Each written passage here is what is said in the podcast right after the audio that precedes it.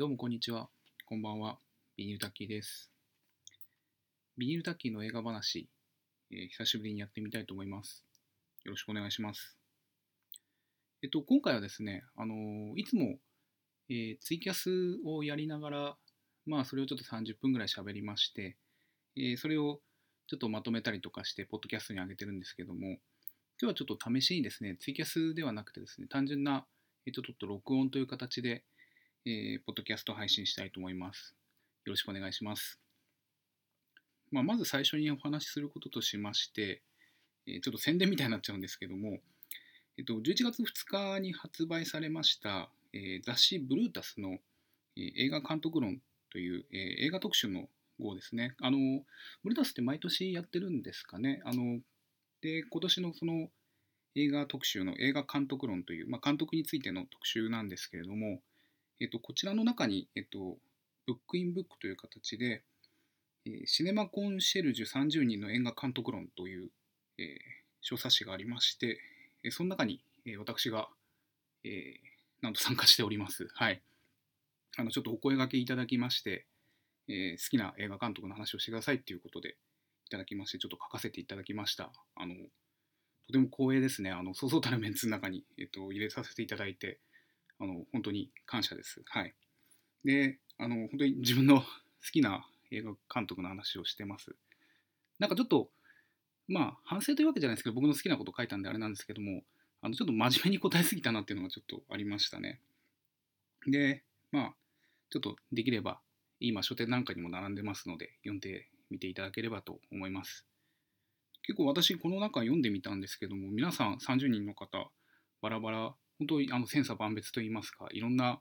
監督論というか、そういう話をされてましたし、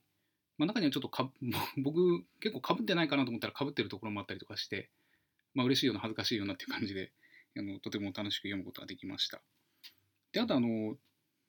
雑誌本誌の方ですね、の映画監督論も、僕もちょっとあの結構何度か読んでるんですけど、面白いですね。あの、個人的にはですけど、まあ、やっぱりあのノーラン、クリスタル・ノーランの話が結構先頭の方にあったりとか、あとそうですね、僕個人としては、トマホーク、ガンマン VS 食人族とか、あのデンジャラス・プリズンで、今、あのこの間公開されましたあのブルータル・ジャスティスの監督、エス・クレイグ・ザラーがあの見開き2ページでこう、ドンと書かれてるのが感動でしたね あの。とても面白い文章で、あの嬉しいです。僕単純にこの監督のファンなので、あのこんな大々的にあの書かれてるのはとても嬉しいので、ぜひ読んでみてほしいと思いますね。あとあれですね、あの若手の女性監督のページも良かったですね。えっと、あそうですね、グレタ・ガーウィグ、えーキム・ボラさんとあとミア・ハンセン・ラブさんですね。まあ、世代が結構まあ似通ってる、えーまあ、新世代という感じで、えーとても面白かったです。これからどんどんいろいろ面白い映画撮ってほしいなと思います。僕、あの、このキム・ボラ監督のハチドリっていうのまだちょっと見れてないんですよね。今年結構映画見てるつもりなんですけど、全然見逃してるのもいっぱいあってですね、その中で、えー見逃してて、なんか自分的にもったいないなと思ってるのがハチドリなので、まあ、なんか機会があったら、えっ、と、ちょっと見たいなっていうふうに考えてます。まあ、そういった形で、あの、ブルータスの映画監督論、とても面白いので、ぜひ読んでみてください。で、今回ちょっと、えっと、お話しする内容なんですけれども、最近ですね、えー海外ドラマをちまちまと見るようになりまして、で、その中でも結構、えー面白い作品がありましたので、ちょっとご紹介したいと思います。といっても、あの、始まったばっかりのやつですとか、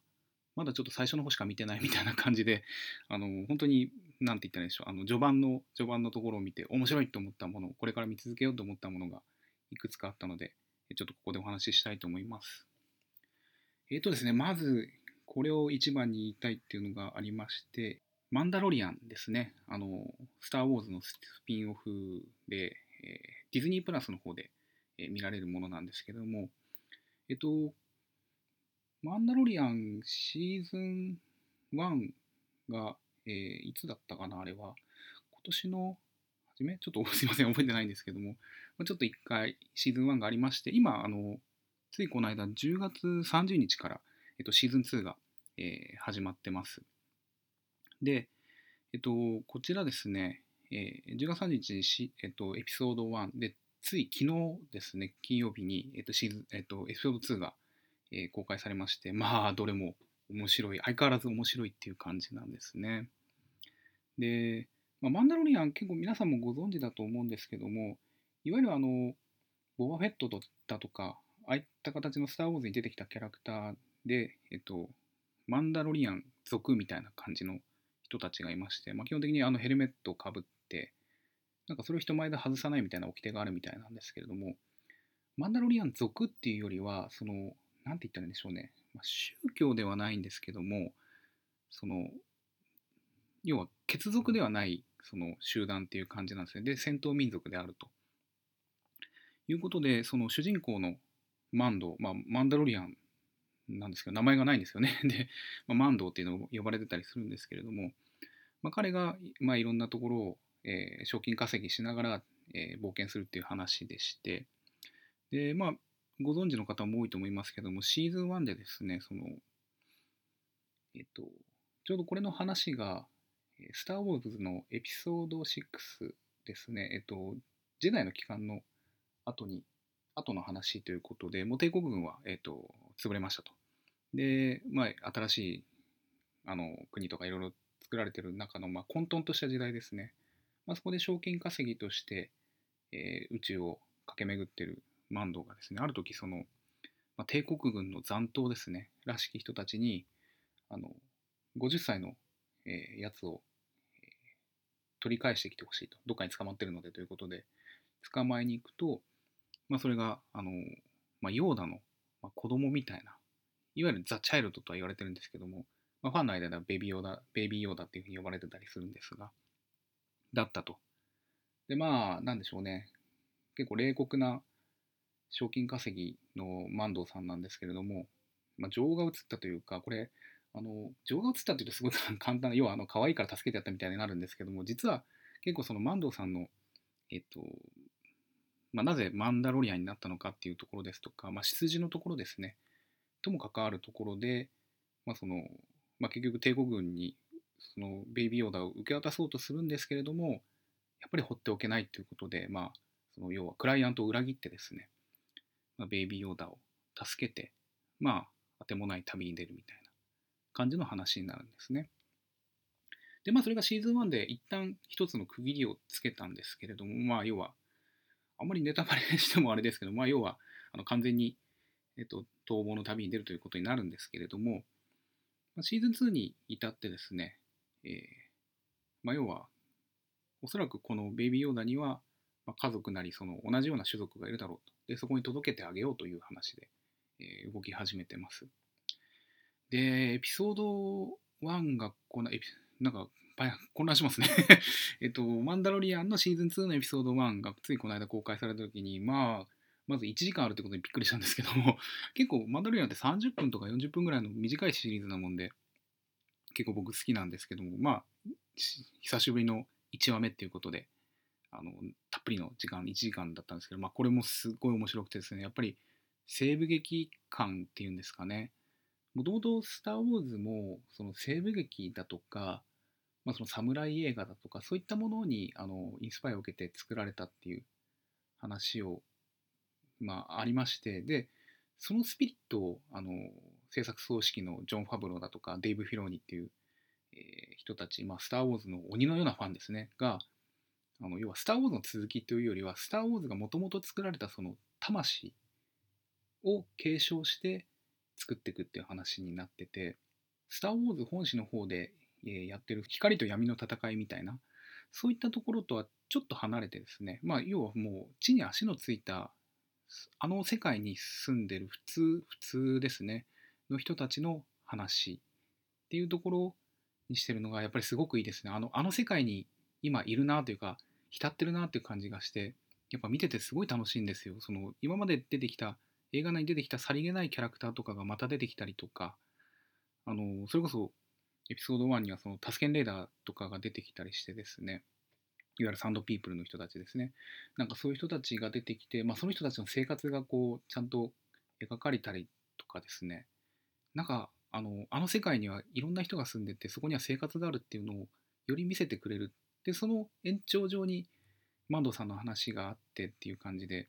すごく面白いんですよね。だからあのよくこれ言われてる例えですけどあのなんでしょうね。スター・ウォーズ世界の GTA みたいな感じ？あの、まあ、いろんなとこに行ってはなんかお使いミッション頼まれるみたいな感じの、えー、話でしてなんか常にそのサイドストーリーを攻略していくみたいななんか頼まれて、まあ、万藤さんも人がいいんだかなんだか分かんないんですけどそれ断りゃいいのにって感じがするんですけどまあまああのベビーオーダー助けるためだったりとか、まあ、いろいろな事情があったりして分かったみたいな感じで あの仕事を受けてくれるところがまたいいんですよね。あの基本的には賞金稼ぎなんであのあっさり悪人を殺したりとかあのすごい残虐残虐というか、まあ、冷酷なところもあるんですけどもまあなんか憎めないというかあのマンダロリアン族の精神としてやっぱりそのなんか約束を守るだとかなんかその騎士道精神みたいなのも少しあるみたいなのでなんかそういうのもありつつ、まあ、優しいところもあったりしてだからこう憎めない感じ。だからすごいんですよ。だってマンドさんってずっとマスクしてるんでその掟で。なのにこうなんか気持ちが見えるっていうかあのそういう演技がすごいですよね。あのマンドさんの中の人っていうのはあのペドロ・パスカルっていうあの俳優さんですけれども僕も好きな俳優さんですけどあのマスクかぶってる人は、なんか、なんでしたっけ、アカデミー賞の主演男優賞とか受けられないんでしたっけ？なんか、そんな決まりがあるのか、ちょっと、っていうのをちらっと見たことがあるんですけども、まあ、仕方ないなと、まあ、それだともしかしたら、なんか違う人が入ってるという可能性もあるわけですからね。だだけど、あの、いい演技だなというふうに思ってます。で、僕、この映画、あれなんですよ。複数回必ず見る、映画というか、このドラマ、複数回必ず見るんですよ。あのまず発目はあの吹き替え版で見ます。で、あの美術というかいろんなキャラクターだとか、要は字幕にとらわれないでこう堪能したいっていうのがあって見て、でその後、えー、字幕版で見て、そのそれぞれの俳優さんの演技というか声とかを聞いたりとかして、っていう風に楽しんでて、なんか、まあ、短いドラマだからこそできるって感じで、あのとても楽しんでます。まあやっぱりマンダロリアンもご多分に漏れずこうオタク心をくするというか、映画ファンとか、スター・ウォーズスター・ウォーズファンでこうにやりとするような場面とかもいっぱいいっぱいあったりとかして、あの、いいですね。あの うん、特にこの間のエピソード1のラストに出てきたキャラクターですとか、そうですね、あの結構、声とか、あの要は、なんでしょう、モンスターみたいな、あの異星人みたいなエイリアンもいっぱい出てくるんですけど、実はその声が有名な俳優さんだったりとか、なんかそういうこともあったりとか、あと、あれですね、この間、昨日ですね、エピソード2が公開されたんですけれども、それの監督が、実はあの MCU 畑の人で、脚本がジョン・ファブローなんで、多分それで誘ったんじゃないかなっていうのもあったりとかして、こう、いちいちニヤニヤしてしまうところがあってですね、あの、面白いです。僕は大好きなので、えー、ちょっと引き続き見続けたいと思います。あのディズニープラスなもんでなかなか見られてる方少ないかもしれないんですけどももうはっきり言っちゃいますけどこれを見るためだけに入ってもいいと思いますあのそれぐらい本当に面白いですあのスター・ウォーズが少しでも好きであるならば見た方がいいと思います。ていうか、スター・ウォーズ好きならこれは見た方がいいと思います。あの、月額700円をなんか払う、払うのもちょっと惜しいと思うかもしれませんけど、僕はもうこれが見れるなら大満足ですね。まあ、ただ、あのいろいろ、なんでしょうね、あの音質ですとか、その画質ですとか、もうちょっとそういうのはちゃんとしてほしいなというふうには思いますけどね。はい。ということで、えー、マンダロリアンシーズン2ですね、が今おすすめです。で、お次はですね、あのちょっと黄色が変わりますけども、えっと、ネットフリックスで、えー、ドラマ、ミニシリーズとして公開されている、えー、クイーンズ・ギャンビットというドラマをちょっと見始めてます。あの、なんで見始めたかっていうと、主演があの、アニャ・テイラー・ジョイさんだからなんですね。この人僕、まあ、そんなにえあの主演作って見れてないんですけどね、本当にあの、あれじゃないですかね、シャマランのあのスプリットとかそれぐらい かな。もっといろいろね、あの有名な映画出てるんですけど、ちょっと見れてないんですけども、やっぱこの方すごいあの魅力のある方で、まあ、気になってたので、で、結構いい評判も聞くので、えー、ちょっと見始めたら、あ、やっぱ面白いなっていう感じですね。で、クイズ・ギャンビットってどういう話かっていうと、まあ、簡単に言うと、えっと、あれは多分1950年か60年ぐらいの、まあ、その、女の子、若い女の子で、とてもチェスが上手い子の、まあ、なんでしょう、立身出世。立身出世と言いつつも、本人は結構アルコールだとかドラッグとかに、えーと、溺れながらもチェスはもう鬼のように強いみたいな女の女の子だ女性の話ということです。で面白そうだなと思って。で全7話ミニシリーズっていう風にネットリックスが言ってるもんでうん見てみようと思ったらやっぱ1話1時間以上あるんですよ。長えなみたいな。だからネットリックスってネットリックスというかまあ全体そうですけどももうシーズン5とかシーズン6行くみたいな前提でやってるもんでこんな全7話で終わる、もうあの続編は作らないというふうに言われてるもんで、やつはミニシリーズだって言ってるんですけど、あの1話が1時間以上あって7話って7時間あんじゃねえかって思長えなと思いつつも、やっぱりこうぐいぐい引き込まれるというか、まあ、すごいお金、お金かかってるというか、なんていうんですかね、美術がとにかく50年代、60年代のファッションだとか、まあ、車とか、そのお店とか背景とかがこう見事に、えーと作られててですね、もうそれを見てるだけでうっとりっていうところもありますし、やっぱりその、僕はまだ、実はこれまだ2話までしか見てないんですよ。確かもうほとんど全話公開されてるのかな？今のところ2話まで見て、今3話目の途中ぐらいまで見てるんですけど、すいません、途中でお話しして。で、面白いんですよ、これが。あの、まあ、明確なテーマがあるかなっていう感じがして、それはその、1950年代60年代のそのチェスの世界っていうのがもう男の世界なんですよ。あのこの主人公の女の子っていうのが、まあ、ちょっといろいろ不幸ないきさつがあってですね孤児院にいてでまあそこで用務員のおじさんにちょっとチェスを教えてもらったりしてるうちに才能を開花していくっていう話ででまあいろいろあってその用務員のおじさんのよしみなのか高校の先生と知り合ってでうちのあのチェスサークルにちょっとうちに来ないかみたいな感じで行ってみたらですねまあ部屋にいるのが全員男っていう 感じで。でそのまあなんでしょう。むくつきき男どもがこう並んでる中でもうちっちゃい女の子まだその当時主人公は9歳だか10歳ぐらいだったと思うんですけどもがこう打ってバカバカに打ち負かしていくっていうところがまあ面白くてですね。つまりやっぱりその男社会に、まあ、飛び込んでどんどんぶっ倒していくっていう話なんですね。で、第2話のところで、まあ、あの、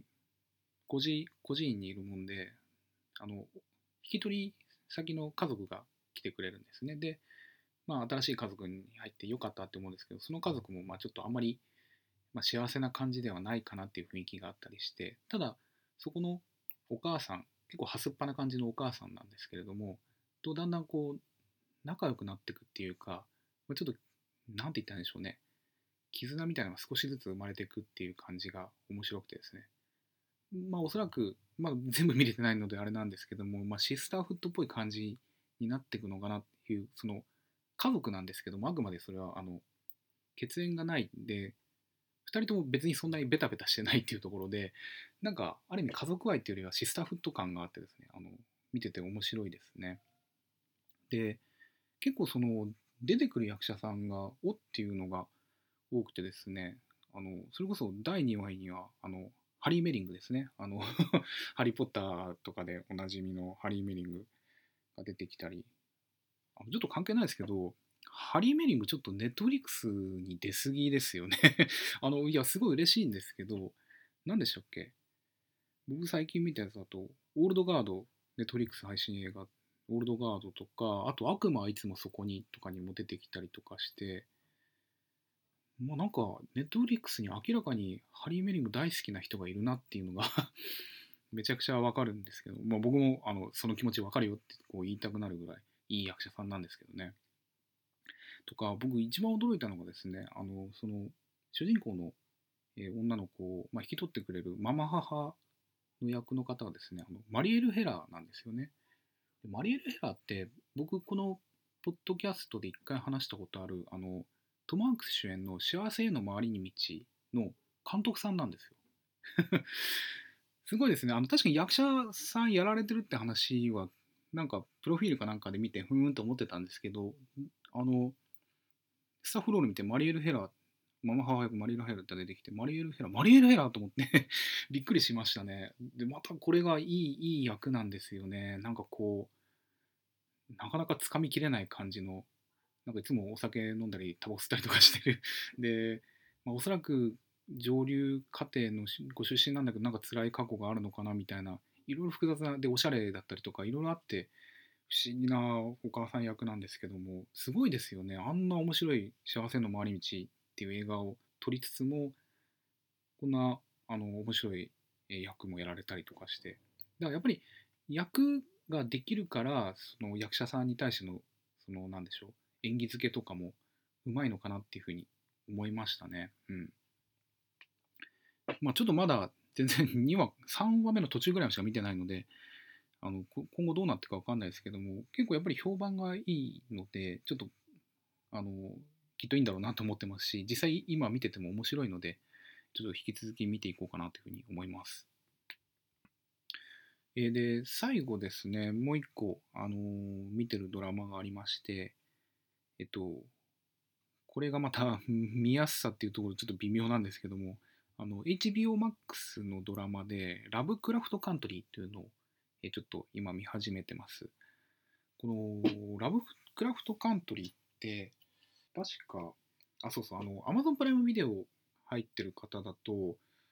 スターチャンネル EX ドラマクラシックスっていうチャンネルがありまして、あの、まあ、プライムビデオとは別に、えっ、ー、と、月額990円で、えー、払わなきゃなんないんですけども。まあでもあのや、やってるやつがどれも面白いもんで、僕これなんでこの、あの、スターチャンネル入ったかっていうと、あれですね、えっと、ドラマ版のウォッチメンを見るために入ったんですけども、まあ、これが面白くてですね、これは引き続きちょっと入り続けようかなと思ってたところにちょうど、今度こういうラブクラフトカントリーのドラマありますって話を聞いて、ああ、また抜けらんないみたいな また月額990円払わなきゃなんないみたいな。で、なんでそんな惹かれたのかっていうとですね、ラブクラフトカントリーってまずこの名前ですよね。いわゆるその、H.P. ラブクラフト、えっと、クトゥルー神話とかの、えー、作者さんですね、の話でありつつ、まあなんかその、黒人差別の話でもあるっていうふうに聞いて、ああってちょっと僕は最初聞いた時に思ったんですよ。っていうのは、あの、僕もそこまで詳しくないですけど、ラブクラフトって、それこそクトゥルーとか作り上げた人で、あのとても人気のある人なんですけれども、この人結構あの手紙とかいろいろ詩とか残ってる中にはっきりと黒人差別というか人種差別が、えー、含まれてて、まあ、この人多分人種差別主義者なんですよ だもんでそれとその要は黒人差別を同時に語るって聞いた時にあ面白い話になりそうだなあのどういうふうにするんだろうなと思ってたらあの制作組織が、えっと、J.J. エイブラムスとジョーダン・ピールって出てきてこれはこれ絶対面白いじゃんっていう 感じになりまして、もう早く見たいっつって、あの予告編とか見たらウキウキしてみたいな感じにしてて、で、ようやくこの間、えっと、2話まで見たんですけれども、これあれなのかな ?10 月24日から開始してですね、多分毎週土曜に1話ずつ公開されていく感じなのかな今、とりあえず2話まで見てます。で、1話がとにかくすごかったですね あの、これ、どういう話かっていうと、舞台が1950年代のアメリカっていうことで、いわゆるあれですね、あのジムクロ法っていう、その、あの、あんまり言いたくないですけど、その、有色人種専用の、まトイレだとか、あの、バスの座席だとか、そういう、あの、なんでしょう、人種をこう分けて、えー、いろんなものを扱うっていう、まあ、ひどい人種差別的な法があった頃のお話なんですね。で、えっと、主人公の黒人男性がですね、まあ、おそらくこの当時ですからあの朝鮮戦争かどこかに行っててまあ兵士として戦ってたんですけれどもあの父親から手紙が来たとでまあすごい仲の悪い父親だったらしいんですけど、まあ、それをきっかけに、えー、アメリカに帰ってきて、まあ、退役軍人ですね。でその父親を探すという旅に出るという話なんですね。でこれがですね結構 すごくてですねやっぱりその主人公の青年が乗ってるバスにも当然その黒人専用みたいな感じのところの席があったりですとかそういうわこの頃こんなだったんだっていうのが結構はっきりと描かれたりしててですねなかなか辛いものもありつつもこの主人公の男の子男の子っていうのは、まあ、退役軍人の彼がですねあのすごいやっぱりラブクラフトのファンなんですよ。でてか暗黒小説だとかそういうなんつうんですかねいわゆるこうまあ冒険的というかいろいろいろいろボンクラ的っていうんですかねそういったものが好きな青年ででもやっぱり差別的な人であるっていうことも知りつつみたいな感じの人なんですが、まあ、やっぱりそのお父さんを探すっていう旅に、えっとまあ、幼なじみの女の子とあと、まあ、お父さんの、えっと、お兄さんにあたるですね。だからおじさんですね。と3人で出かけて車でいろいろ探してるとあの白人警官が来てですね。あの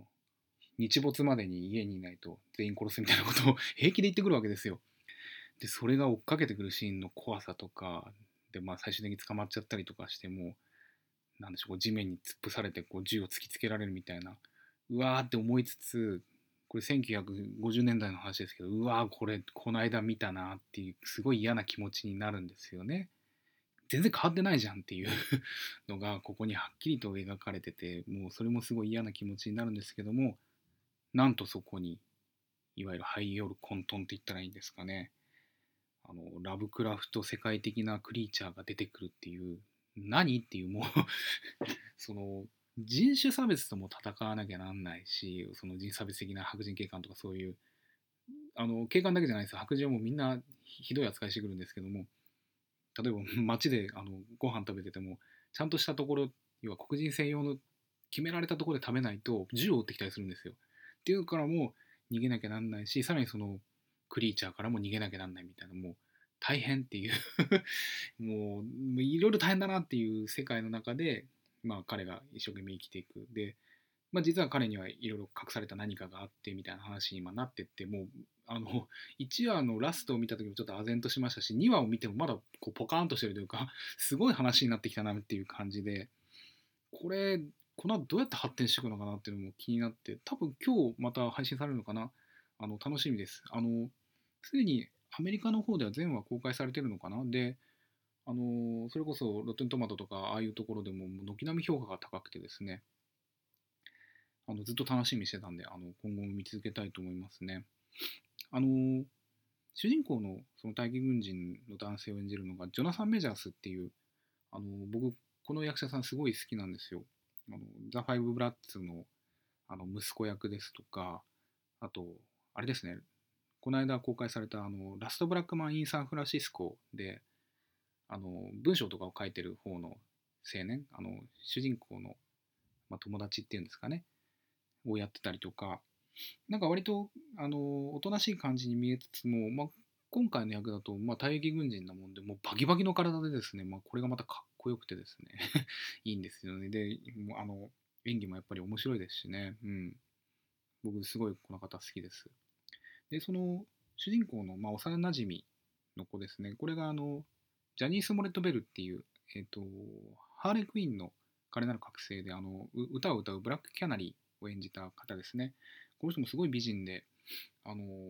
いいですねお。おしゃれしたりとかして、やっぱり見てて楽しいですし、でも、やっぱ強いところもあったりとかしたり。で、僕、この映画、やっぱり、あの、そういう話もあったりしつつも面白いなと思ったところがやっぱいくつかあってあの例えばさらにもう一人一緒に旅するおじさんがですねあのどういう仕事をしてるかっていうと、まあ、全米のいろんなあのところを旅してはですねあのもし黒人だったとしても安心して泊まれるホテルだとか、まあ、ご飯屋さんについて、まあ、こう資料を集めて書いてるみたいな話をしててあグリーンブックだっていうふうに 気づくわけですよね。これはあの映画ありましたね。あの、まあ、ハーシャラーリの、と、ビゴ・ボーテーセンのあの、グリーンブックって映画でも描かれましたけども、まあ、そういうグリーンブックをつ書いてる人っていうふうに出てきたりとかして、あ知ってる知ってるって感じで 面白かったですし、で、この映画僕見てて面白いなと思ったのがですね、あのそれこそムーンライト、映画ムーンライトを見た時にも思ってて、であのムーンライトの監督もおっしゃってたんですけどもあの黒人男性と黒人女性の肌がすごい綺麗に見えるんですよ。あの第1話であのその街のお祭りみたいなのがあったりしてこういろんなネオンとか光がある中でみんなが踊ったりとか歌ったりしてるシーンとかですごいやっぱり肌が綺麗に見えるんですよ。でムーンライトの監督が言ってたのはその要は普通のハリウッド基準の照明の当て方とか撮影方法でやるとあの白人が基準なので黒人はちょっと暗く見えちゃうと で黒人の方にチューンを合わせるとすごいやっぱり綺麗に見えるっていう話をなんか僕内科で読んだんですけどもおっしゃってて。で今回もやっぱりそれがあるなっていうふうにすごい感じました。っていうのはですねやっぱりそのそれこそ彫刻のようにやっぱり綺麗に見える一方で白人が出てくるとですねちょっと白飛びしてるぐらい見えるんですよ。でこれ多分明らかに狙ってやってると思うんですよ。もうなんかちょっと白すぎないなんか塗ってんのかなぐらいの感じに白人の方は白く見えたりとかしてで金髪なんかももうなんか飛んでんじゃないのってぐらいこうバキバキに見えたりとかしてですね多分その黒人の方にカメラをチューンしてるので逆に白人が変な風に見えるっていう面白い現象ができててですねあのおもあの不思議かつ面白いしやっぱりあのそうそういう風にすると如実に出てくるもんだなっていう風にちょっと感心しましたね。あの結構例えばそうなんでしょうハリウッド映画とか見てても、まあ、ももちろん黒人の方もそうですしアジア系なんかもやっぱりあれっていうふうに思うんですよね見てて。で例えば中国の監督ですとか、まあ、もちろん日本韓国の映画とか見るとやっぱりアジア人の肌とかってすごい綺麗に見えるんですよ。やっぱりこれってその白人基準のやつばっかり見てたからそう思っちゃうのかなそうそうなるのかなっていうふうに思いましたね。あの違和感はこういうことだったのかっていうのが改めて感じました。なのでそういう意味でもやっぱりあの発見もありますし、まあでもこんなこと言ってますけど、基本的にはあのクリーチャーが出てきてとんでもとんでもないことするみたいな あのすごい映画あドラマなのであの面白いですよ。うん。というわけですね、あのちょっと最近見てるドラマの話をさせていただきました。えっと、ディズニープラスのマンダロリアンシーズン2、えー、ネットフリックスのクイーンズ・ギャンビット、えー、HBO Max、えっと、Amazon プライムのスターチャンネル EX で見れるやつですね、のラブクラフトカントリー、恐怖の旅路っていうサブタイトルがついてるんですね。の3本をちょっと、えっと、喋らせていただきました。これ 全部バラバラですね それぞれ見るチャンネルが違って、で、どれもまあ、あの、有料 っていう、有料配信ということで、もう僕も毎毎月いくら払ってるのかもう考えるのやめました。うん。さらに言うとあれですもんね、今僕正直言うと Hulu に入ってないんですけども、Hulu もなんかあれですね、サタデーナイトライブのなんか過去の放送をようやく配信開始したっていう風に聞いてて、えー、Hulu も入んなきゃなんないのかみたいな感じになってて、もういくら払えばいいのって感じですけども、まあ、ちょっと正直に言うと、映画館もちょっとなかなか行けなくてですね、ってなると、やっぱ配信の方に、あの特にアメリカとかあっちの方は力を入れてるっていうところもああるのか、明らかに面白くてですね、まあ、それが何かの支えになるならば払ってもいいかなっていう気持ちにもなりますね。まあ、もちろん僕はえ日本は割と安全なので映画映画館にも行きますけど、まあね、今、地方の映画館は、まあ、あのいろいろでっかい映画ばっかりで、なかなかちっちゃいのがやってないもんで、ちょっとなかなか行けないんですけどね、あの見たい映画がなかなかやってないっていうのが現状なので、まあ、配信の方でいろいろドラマを見つつっていう感じで、えー、今過ごしてます。ということで、えーちょっと今回ドラマについて、海外ドラマについて喋らさせていただきました。またこんな感じで、あのもしかしたら配信で、えー、ポッドキャストをするかもしれません、ポッドキャスト配信をするかもしれませんし、まあ、またツイキャスも時間が合えば、あのやりたいと思いますので、ちょっとすいません、突発的にやるかもしれませんけれども、あのお付き合いいただければと思います。では、そういった形で、えー、本日は終わりにしたいと思います。どうもありがとうございました。